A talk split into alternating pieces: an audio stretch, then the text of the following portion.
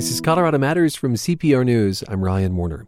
Today, some of our favorite interviews about Colorado history. And we begin with the new state historian.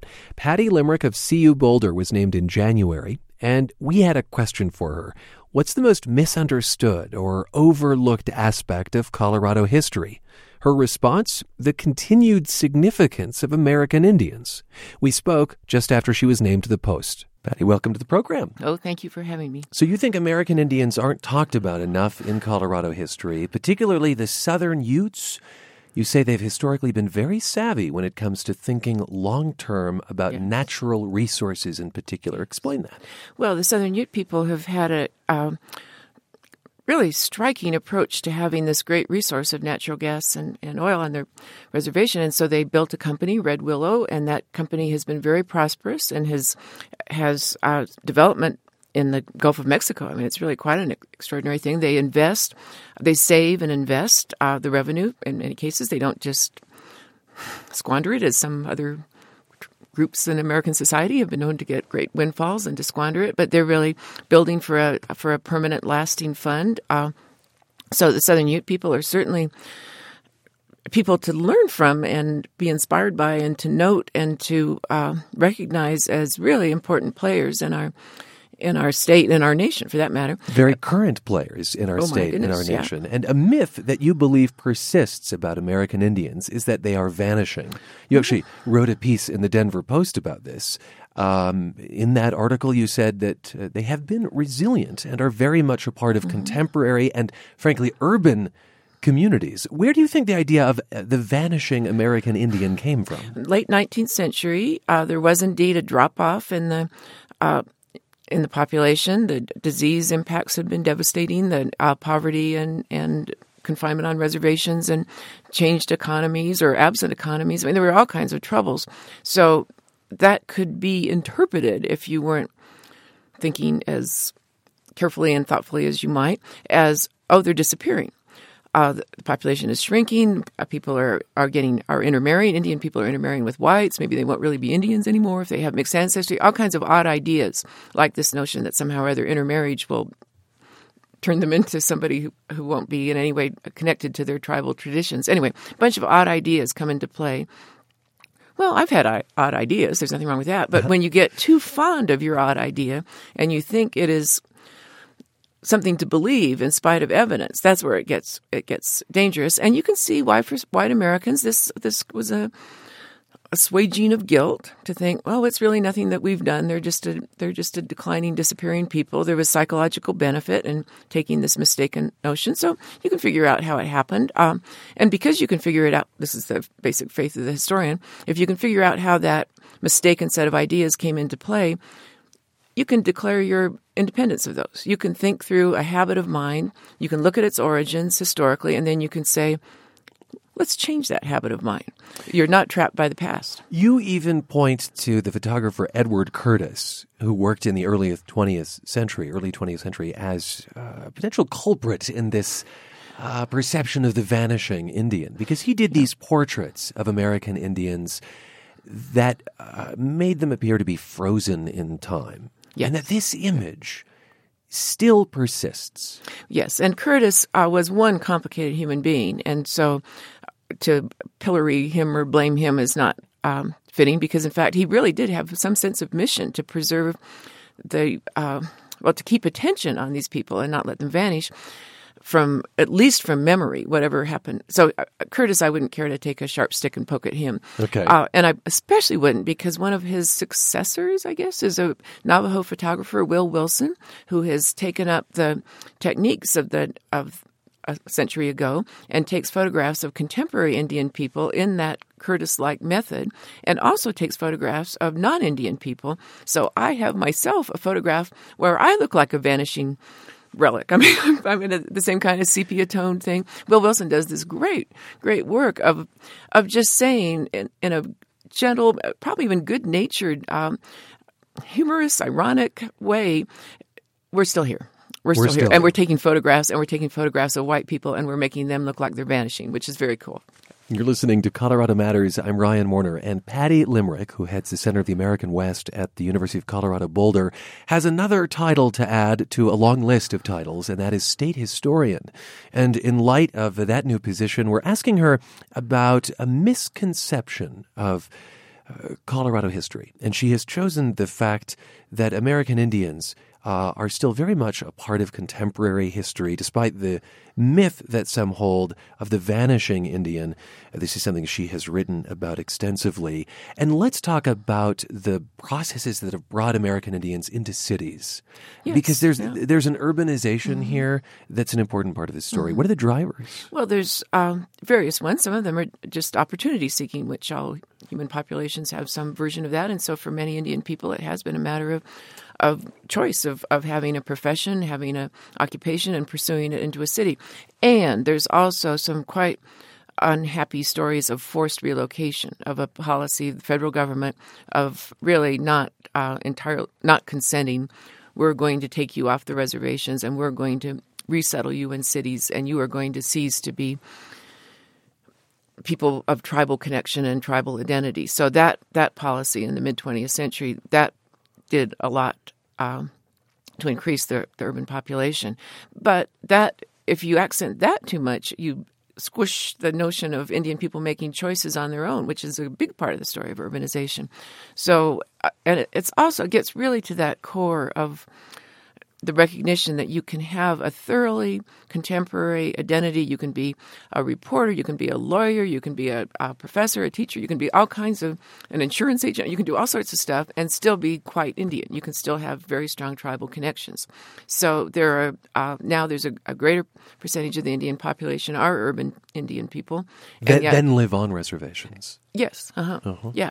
And yet to say, well, that's uh, those are completely different populations. That's not accurate because urban people keep ties, just as I have a strange tie to my hometown. I mean, I'm not really going to be as sentimental about that as I might be, but uh, but people, it's perfectly possible to live someplace and still have a very strong tie to a homeland there.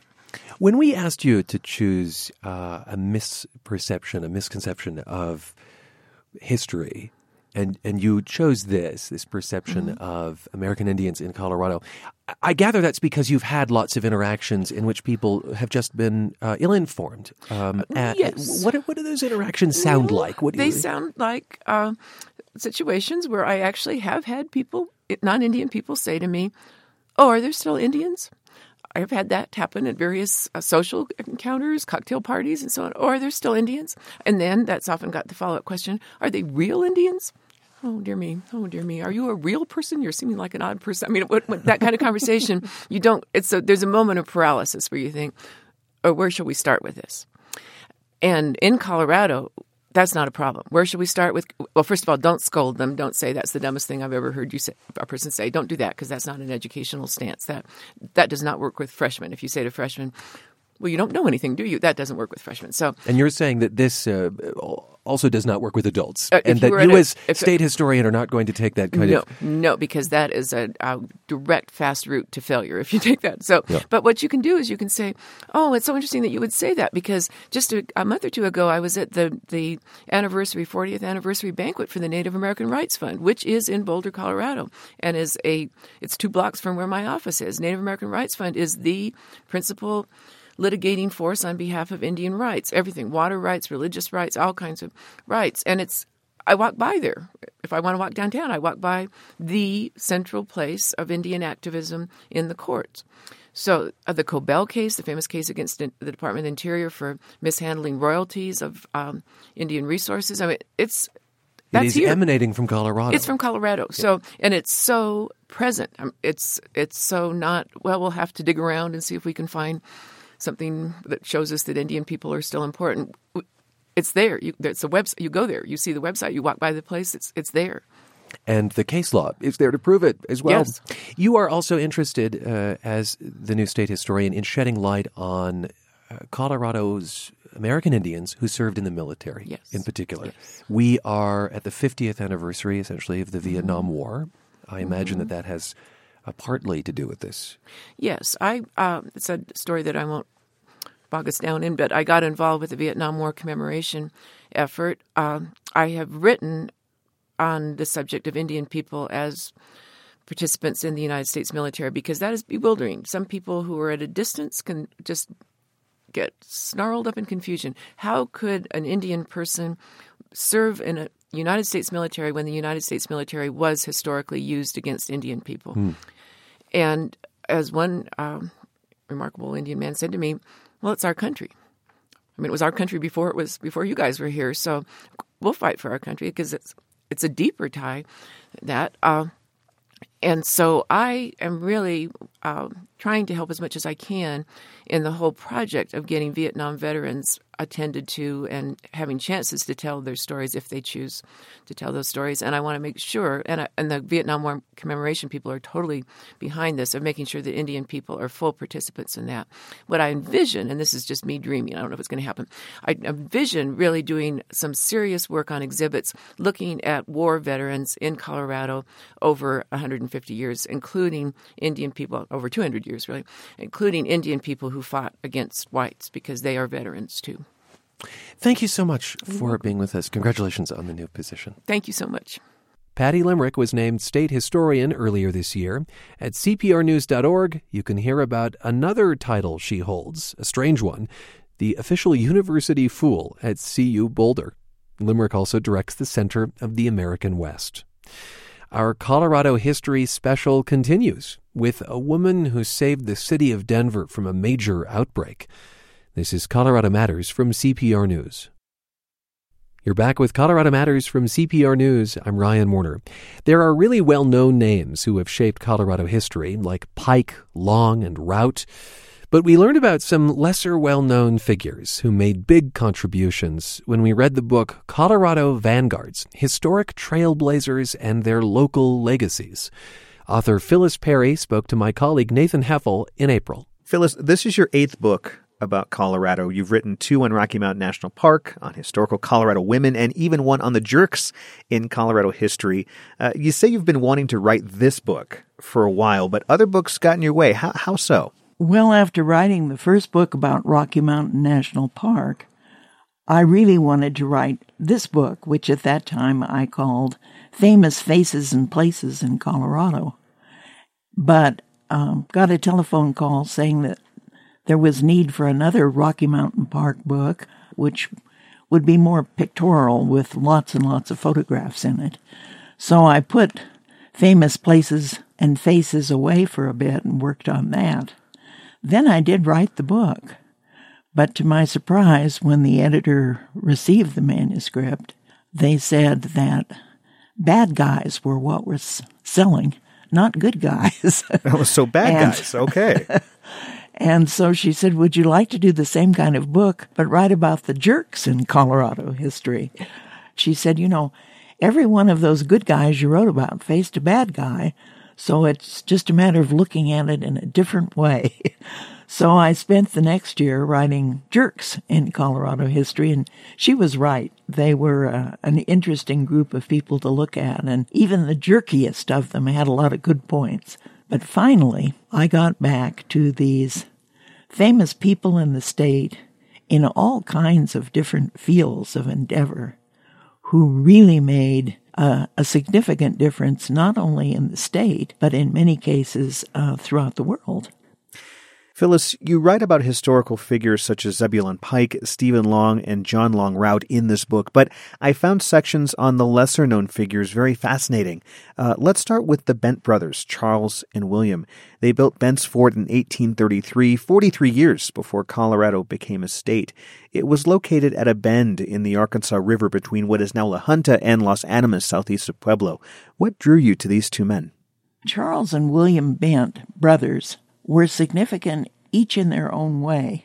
Both of them were interested in the beginning in the Missouri Fur Company, but it didn't take long for Charles to realize that instead of being a trapper, he was really the trader, and he began establishing quite a lucrative business of moving those furs from Santa Fe to Saint Louis. When his brother, who was ten years younger, William Bent, uh, was old enough, he also went out to be a trapper and trader, and on one of those very first expeditions, he had a run-in with some Native Americans. One fellow was being chased by another group and asked Bent to hide him because he was about to be killed. Bent took him in, told the little group that was chasing him that he'd gone off that-a-way, and uh, started developing a friendship which really grew strong with both the Cheyenne and Southern Arapaho. And it occurred to Bent that a fort in that area, in which not only trappers and traders like him, but also Native Americans could bring their furs. So we're talking about a big fort, and if you go to see it today, you can still see the little shops that ring the courtyard where you could trade furs for kitchen utensils, ammunition, whatever you wanted. So it must have been a very, very welcome sight. There was there was nothing in that area. It, it must have been almost like a, a castle or some sort of like Shangri-La when these people, you know, rode up to it. It would, and I think that's why William Bent, he was sort of the owner-in-residence. Charles Bent spent more of his time in Santa Fe, and in fact, he was eventually made territorial governor there. And things were not always easy at that time. They went from a time of friendly trapping and trading to a lot of problems with the Native Americans. William Bent found that the trapping and trading was such that it was dropping off and that soldiers were using the fort more and more. So he finally said he'd sell it to them. That was during the Mexican-American War in, in eighteen forty-six when uh, U S soldiers were moving into the area. And then you had, of course, the, the Native American population quite upset with things. Well, they they were. And William had married uh, one of the Native American chief's daughter, Owl Woman. And they spent much of their time in Bent's Fort, but they also lived out in the Cheyenne camp in a teepee with other Native Americans. And so he had a sort of a unique view of what was going on. And that brings us to another person in your book, Chief Niwot. He also had connections to Bent's Fort. He was born around eighteen twenty, somewhere in Colorado, Kansas, or Nebraska, and eventually lived for a short time at Bent's Fort and learned English there. You begin his section with a scene. Would you mind reading that for me? I will. This is one of the first introductions we have of Niwot. The long-haired man stood up in the wagon and whistled for his horse. Handing the wagon reins to his wife, he leapt from the wagon onto the back of his buffalo pony. Giving a wild shout and holding his rifle above his head, he swiftly ran toward the huge herd of buffalo. Fearlessly, and with skill developed over years of experience, the rider picked out a fat cow from the buffalo herd. The man leaped to the ground, straddled the buffalo, and slit its throat.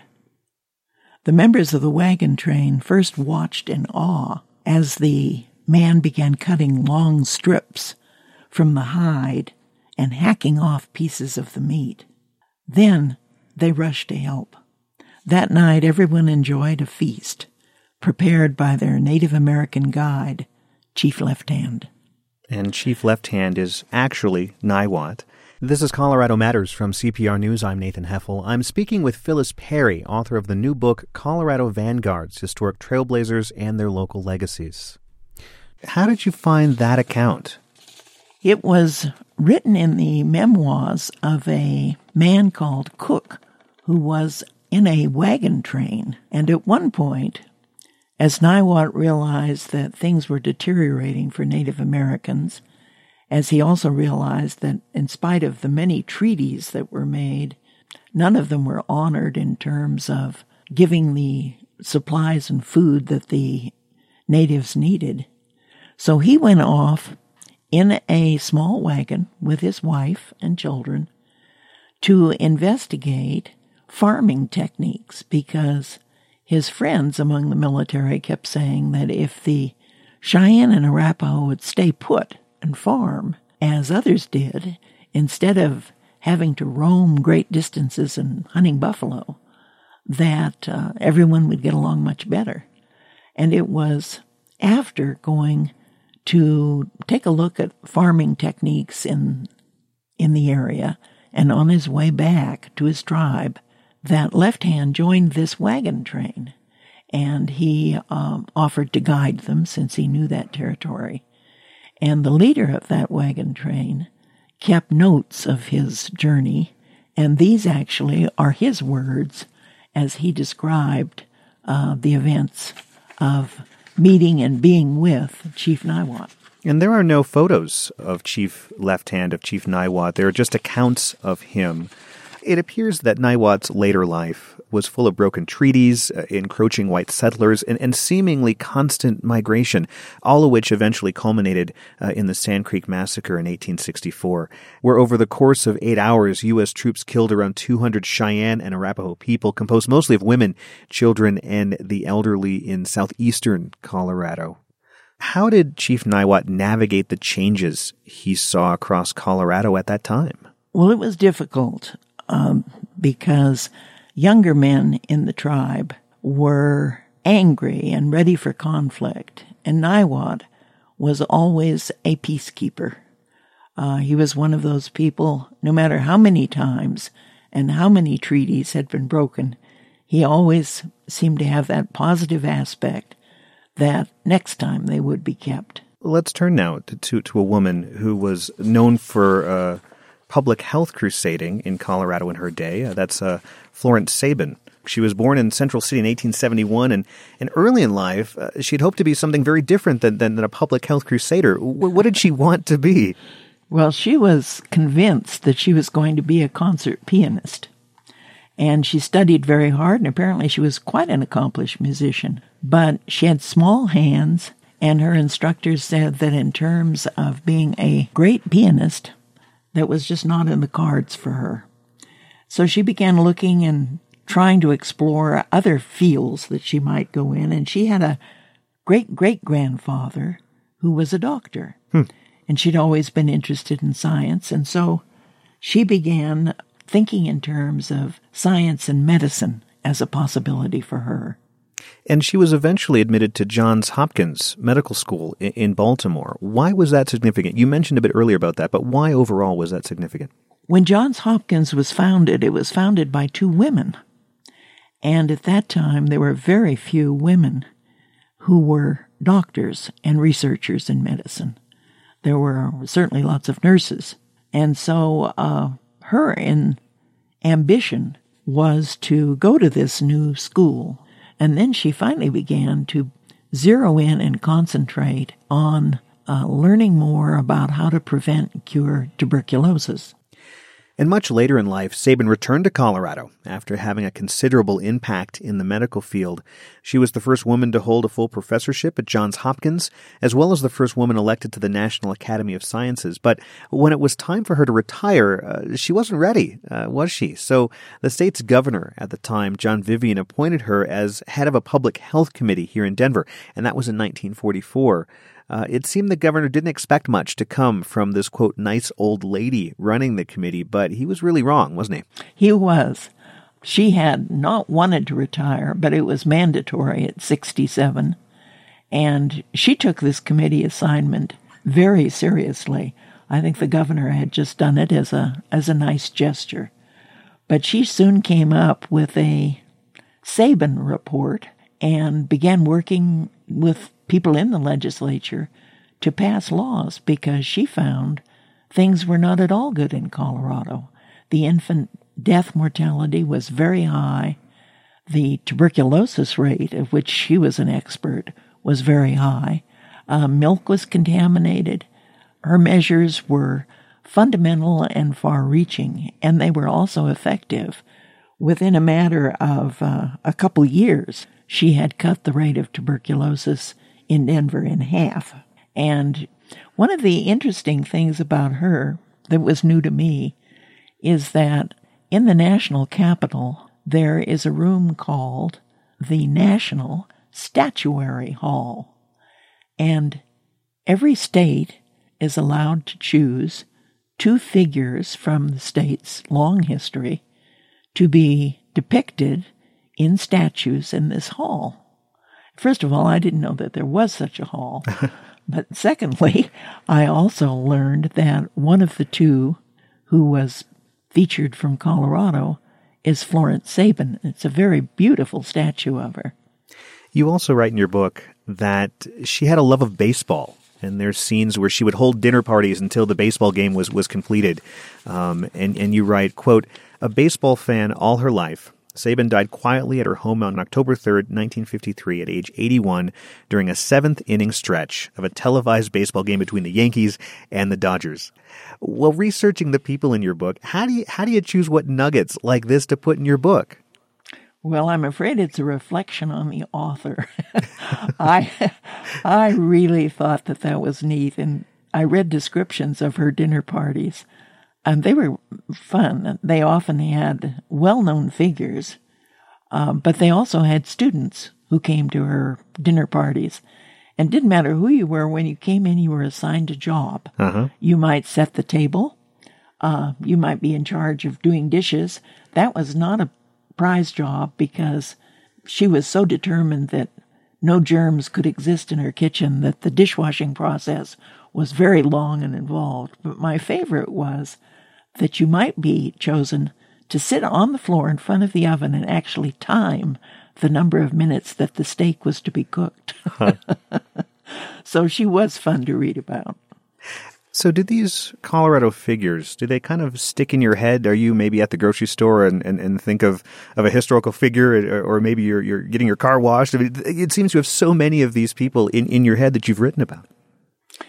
Uh, sometimes you get strange connections with the people that you have read about. And in Chief Niwot, we have a beautiful, beautiful piece of sculpture uh, right in the center of Boulder near the courthouse. And whenever I'm near it, I always walk over and take a look at him. We don't, as you've pointed out, have any photographs of him, but this is a depiction of what he might have looked like from the descriptions of people like the wagon master who wrote about him. Uh, so yes, I I do occasionally think back on these people. Boulder author Phyllis Perry's book is Colorado Vanguards, Historic Trailblazers and Their Local Legacies.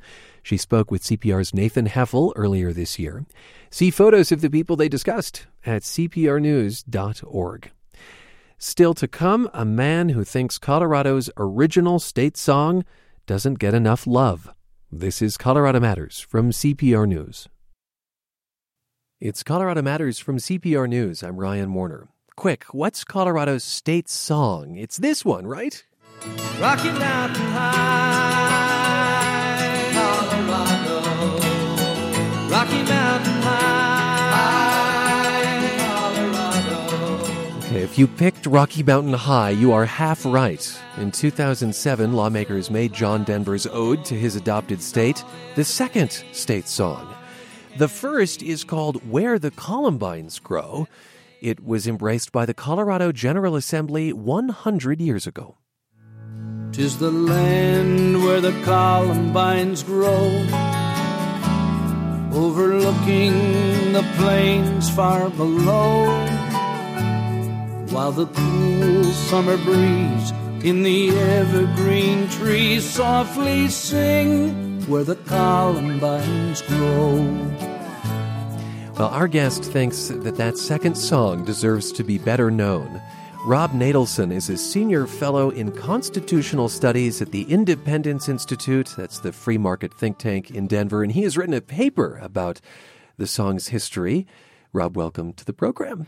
It's great to be here, Ryan. How did a constitutional lawyer like yourself get interested in where the columbines grow? Well, probably what I do mostly in my constitutional work is constitutional history. I'm okay. known fairly well as a founding era historian, and I'm trained in history. And so uh, w- I became curious about this song and decided to apply my historical skills to uncovering more about it. I didn't go into it with the idea of thinking that it should be revived. It was just curiosity. Well, let's dig into the history that you dug into earlier. The man who wrote it is Arthur J. Flynn. You brought me a sepia-toned photograph of him and a fantastic mustache. My, that's a mustache. Tell us about this guy. Yeah, his last name is actually Finn. That's F Y N N. Pardon me. And, uh, Arthur, right. I'm so sorry.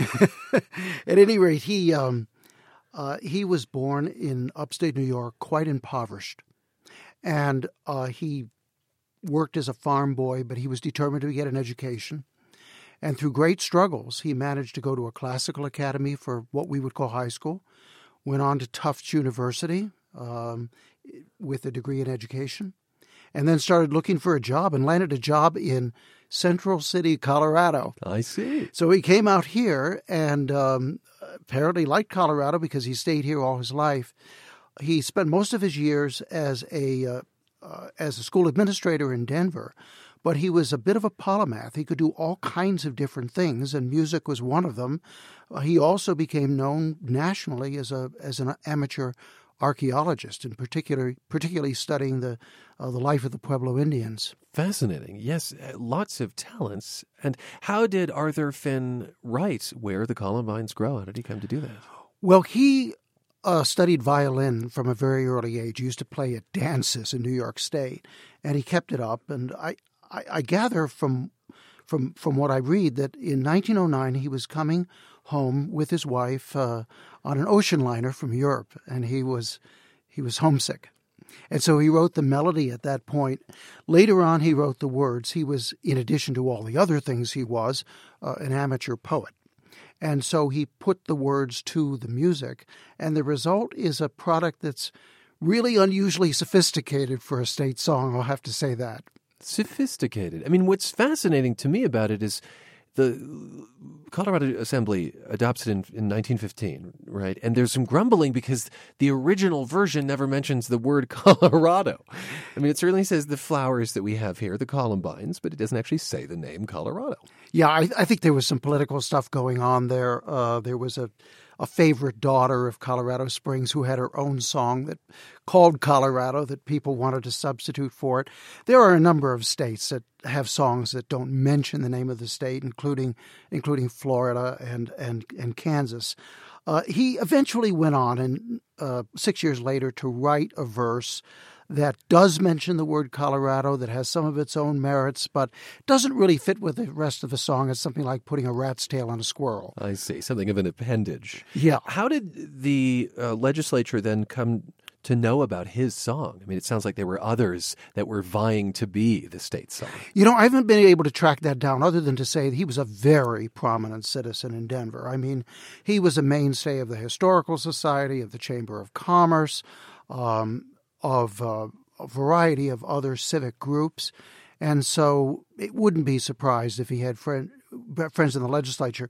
It, in fact, two years later, when there was a move to decertify the song, he got a bunch of school kids, and they came into the legislative chamber so that legislators could hear Where the Columbines Grow. Sung the, from the, the mouths of babes. From the mouths of babes, okay. Yeah. And they were they were completely snowed. I mean, they, they really liked the song. And I think one of the reasons for that is that it, it, it does appeal on a number of different levels. So they tried to repeal it? They tried to undo it? Yeah, there there have been several efforts, one in nineteen seventeen and one in nineteen sixty-nine, uh, a few others as well, one in the forties, I think it was.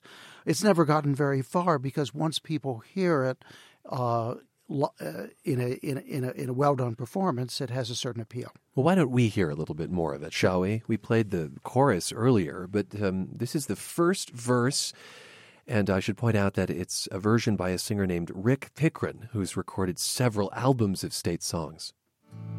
Where the snowy peaks gleam in the moonlight above the dark forests of pine, and the wild foaming waters dash onward toward lands where the tropic stars shine, where the scream of the bold mountain eagle responds to the notes of the dove, is the purple-robed west, the land that is best, the pioneer land that I love.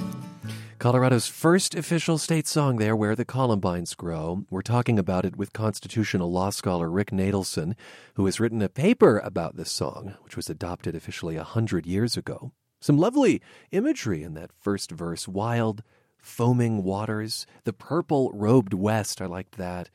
Um, do you like this song? Yeah, I do. And and we don't have a lot of time to get into the nuts and bolts, but that first verse kind of illustrates some things. First off, the song consists of an of, of uh, a series of images. There are visual images, there are auditory images, sensory images, and there are a lot of contrasts. So you'll see uh, uh, a contrast between the eagle and the dove, for example. The eagle and the dove contrast is interesting because the name of the state song, Columbine, comes from the Latin word for dove. The scientific name, Aquilegia, is related to the Latin word for eagle. Okay? And the columbine flower itself, the petals uh, on the outside have been compared to a collection of doves, but they end in eagle talons. That's how this so, connects to the flower. Yeah. Okay. And in addition to that, you, in, the, in the second verse, which uh, there's a re- reference to nymphs, you put eagles and doves together in nymphs, and you've got a classical reference to the great Roman poem, The Metamorphoses by the poet Ovid. So there are all sorts of these little... Uh, subtleties all throughout the words. The music itself is unusual um, in its use of accidentals, that is to say, key changes. Okay, and and, and um, again, much to re- revert the word to the word I used earlier, much more sophisticated than the average kind of rah-rah state song. Yes, it's so different from many of the, the rousing state songs like Texas Our Texas or yes. On Wisconsin, right. I suppose. Now, here's one other one other point that's kind of interesting. Yeah. Those of you familiar with John Denver's song know he's got a, a an environmental lament in it. Uh, he can't understand why they tear the mountains down to bring in a couple more.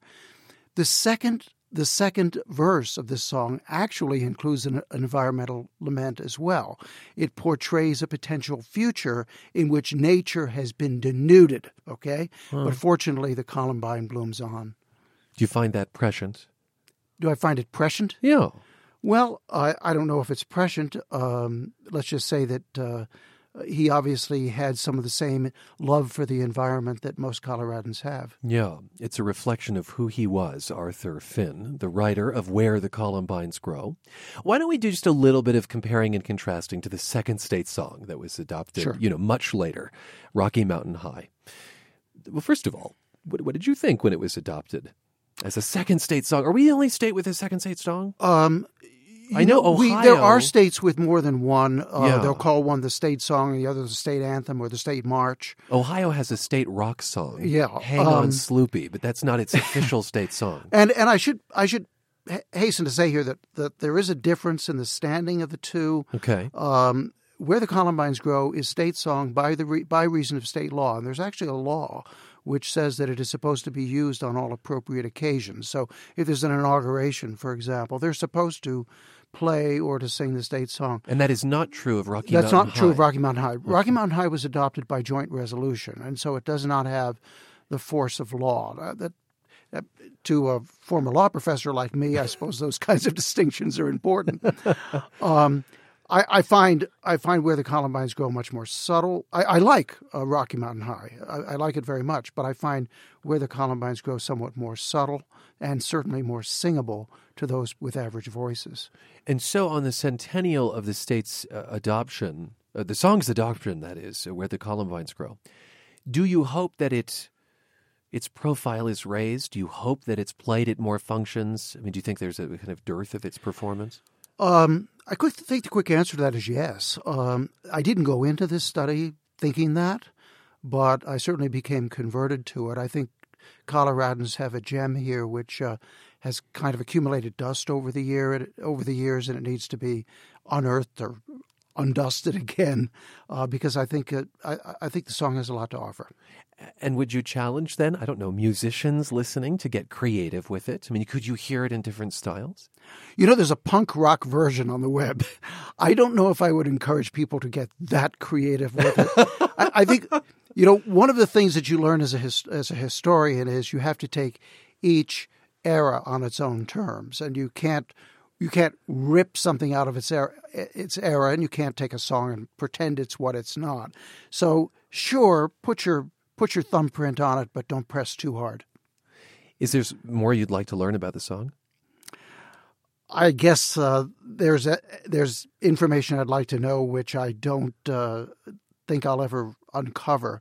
Finn, for example, Finn actually published two other songs, and this is distinctly superior to the other two. One was published earlier, one was published later. And I, I sometimes wonder if there were influences or assistance that he might have gotten that made this song uh, what it what it is. Thanks so much for joining us. My pleasure. And I hate to say this on your behalf, but we have the punk rock version of Where the Columbines Grow. So we're going to listen to that. Rob Natelson is Senior Fellow in Constitutional Studies at the Independence Institute. His paper about Where the Columbines Grow is called Reclaiming the Centennial State's Centennial Song. And here's that version by the rock band Pinhead Circus.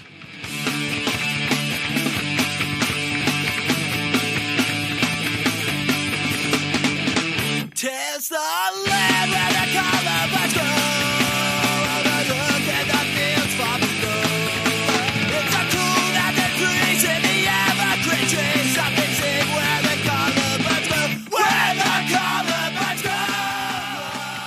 grow, where the columbines. It's Colorado Matters from C P R News. I'm Ryan Warner.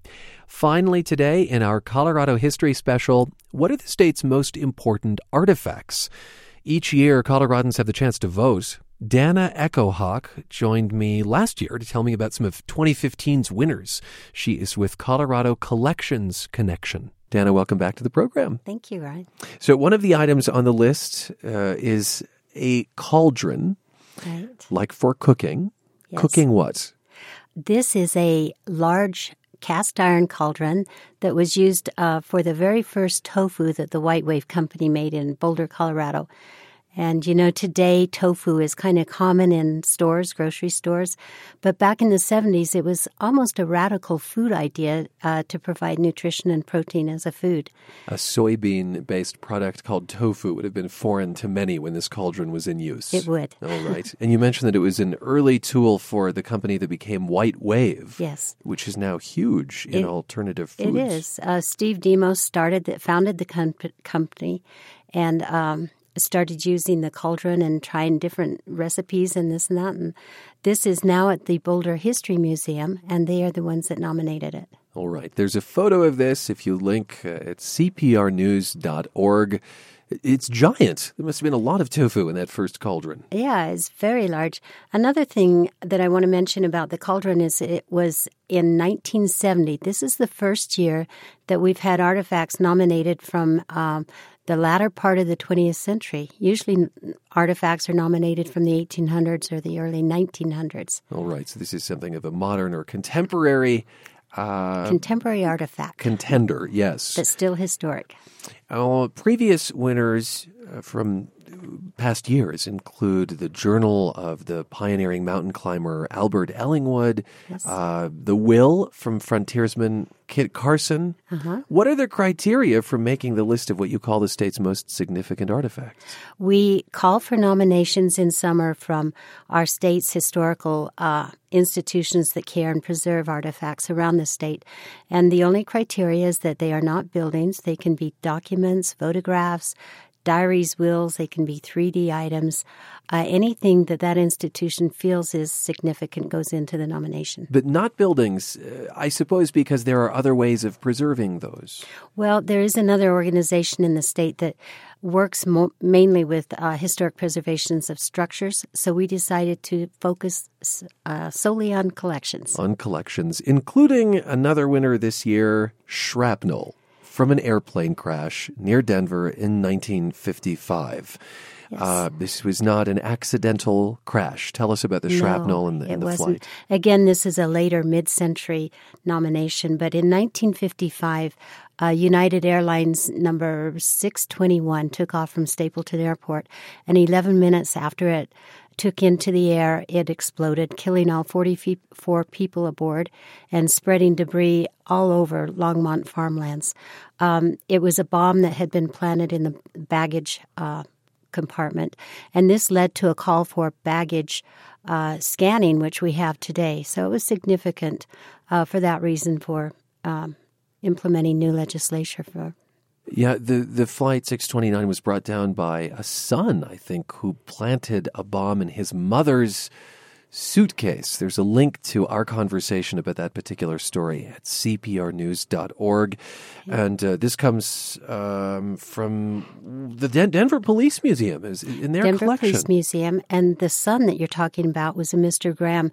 His trial, I might mention, was also the first televised criminal trial, kind of like the O J trial. Really? Yes. That I did not know. And you, too, can see this piece of historic shrapnel and the story it tells at c p r news dot org. Uh, another winner th- this year that interested me is a flyer from nineteen eighty-three, which invites wheelchair users to protest. Yes. Tell us about this. Denver Public Library nominated this uh, protest flyer, and it was from the American Disabled for Accessible Public Transit. And they invited, like you said, the wheelchair people from all over the U S to protest for accessible uh, transportation on public buses. And their chant was, "We will ride." And that is a chant that went out across the U S. So starting right here in Colorado, uh, we now have Uh, lifts on buses and ramps in all public places, but it started in Colorado. We should say that uh, this year is the twenty-fifth anniversary of the Americans with Disabilities Act, so this is something of a precursor, I suppose, to that. Yes, it was. And this it flyer was. says, I'm looking at it right now, ADAPT, that's the name of the organization, cordially invites you to an uproar. And there is an image of a bus being flushed down a toilet. It gives you a sense for how frustrated they were with the lack of accessibility at that time. It, and there was. Today they have much more accessibility to ride public transportation. Also on the list, the first edition of the first newspaper published in southern Colorado. It was called the Colorado Chieftain, uh-huh. not the Pueblo Chieftain as uh, the name is today. The issue is June first, eighteen sixty-eight. Mm-hmm. It's taped up, but I- I'm surprised that it's in as decent shape as it is. It is, and newspapers are fun. They give a lot of history in the, the way people thought and what justice was back in those days versus what it is today. Uh, How do you preserve? I'm thinking of the newsprint and newspaper that I have that's like two weeks old and deteriorating. How do you preserve something like that from eighteen sixty-eight? This one was preserved by the newspaper office itself. It was bound, and for one hundred forty-five years it sat in their archives before they decided to give it to the uh, Pueblo City and County Library District. What are some of the stories in this first issue? Well, one of the, uh, right on the main fa- uh, page is the death of Kit Carson, the famous frontiersman. And uh, it simply states that General Kit Carson is no more. Is no more. No more. And then it goes on to describe his life in more detail. All right. It's succinct, but it certainly gets to the point. Yeah. You do this every year, this this vote, this election, if you will, of uh, historic artifacts. Why? Well, Colorado Collections Connections is based at Auraria Library on, at the University of Colorado, Denver, and we do this to build awareness of the artifacts that are being cared for and preserved by our state's institutions. Um And we open the voting to all of the public so that people know the collective history that these artifacts represent. And the gems, really, that are in archives all over the state, in, in communities big and small. They are. There's large uh, museums like History Colorado, but there's also very small museums and organizations like Gold Hill uh, Museum, which is a little tiny historic town up above Boulder. Dana Echohawk of Colorado Collections Connection. Also making the twenty fifteen list, a tattered U S flag carried during the Civil War, and papers from the first single female homesteader in Estes Park, who was also a successful businesswoman. And our history special is now history. I'm Ryan Warner. This is Colorado Matters from C P R News.